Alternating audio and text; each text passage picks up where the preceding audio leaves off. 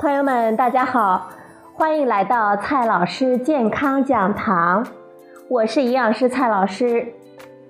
今天呢，蔡老师继续和朋友们讲营养、聊健康。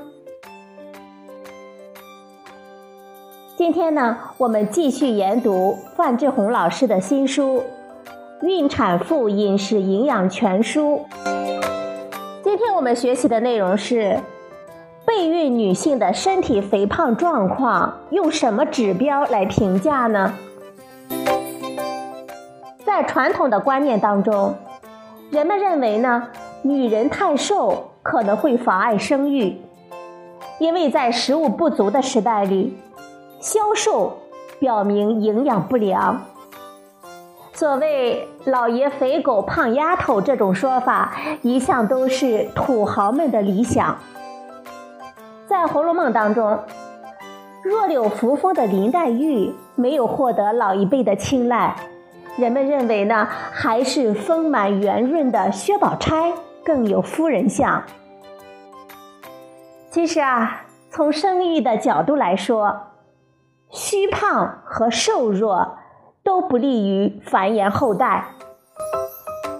在体质指数的正常范围当中。偏于圆润当然无妨，但一定要肥而不松，身体结实，指标正常。偏于纤细呢也没有问题，但一定要瘦而不枯，肌肉结实，体能充沛。若要是腰腹赘肉层层，或者是身体松垮水肿，或者呢枯瘦干瘪，体弱神疲。就说明身体状况不健康了。未来的准妈妈自身一个人的代谢功能尚且处于低下或者是紊乱的状态，我们怎么能够指望她很好的承担母子两个人的代谢负担呢？接下来呢，蔡老师给大家讲一下备孕女性的身体肥胖的状况，我们的指标评价是什么？通常呢，我们用体质指数来评价体重，用体脂率来评价体成分，用腰围、腰臀比和腰围身高比来评价体脂肪的分布状况。体质指数它的计算方法呢是这样的：体重除以身高的米的平方，体脂率。我们要用仪器来进行测定。腰围是怎么算的呢？测量的方法呢是这样的：是我们肚脐上方两厘米左右一周的维度，臀围就是我们臀部最宽处的一个距离了。这些呢，我们可以直接量取，然后计算出腰臀比值和腰围身高比值。腰围、腰臀比和腰围身高比越大，则我们内脏脂肪就越多，出现代谢紊乱、糖尿病和心脑血管疾病的风险就越大。我们来举一个例子，比如说，育龄女性小王的身高呢是一百六十四厘米，体重是五十三千克，那么她的体质指数就是。体重除以身高米的平方，那么体质指数呢是十九点七，它在正常的范围之内。正常的范围呢是十八点五到二十三点九，这是正常。它的腰围是六十五厘米，臀围是九十厘米，那么它的腰臀比是零点七二，正常范围呢是零点八以下。腰围身高比是零点四，正常范围是零点五以下。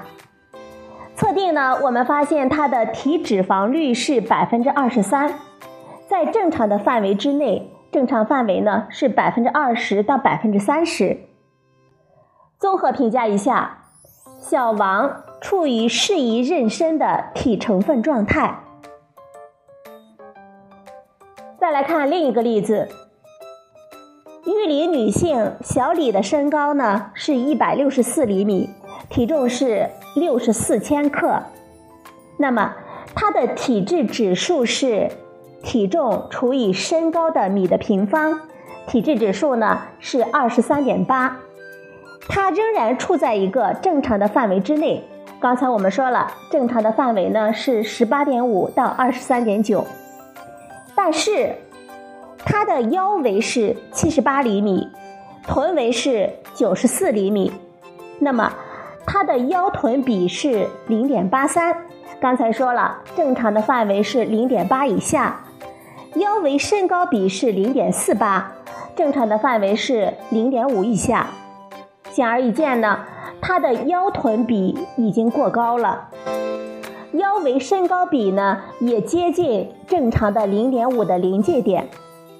测定发现，他的体脂肪率是百分之三十一点二，已经达到了肥胖的标准。综合评价一下，小李呢为肥胖的状态。事实上，他存在脂肪肝和糖耐量下降的问题，需要适度的减肥降脂之后才适合进行妊娠。好了，朋友们，您听明白了吗？我们备孕女性的身体肥胖状况用什么指标来评价呢？一、体质指数；二、体脂率。还有我们的腰围、腰臀比、腰围身高比这些指标呢，来评价。好了，朋友们，今天的节目呢就到这里，谢谢您的收听，我们明天再会。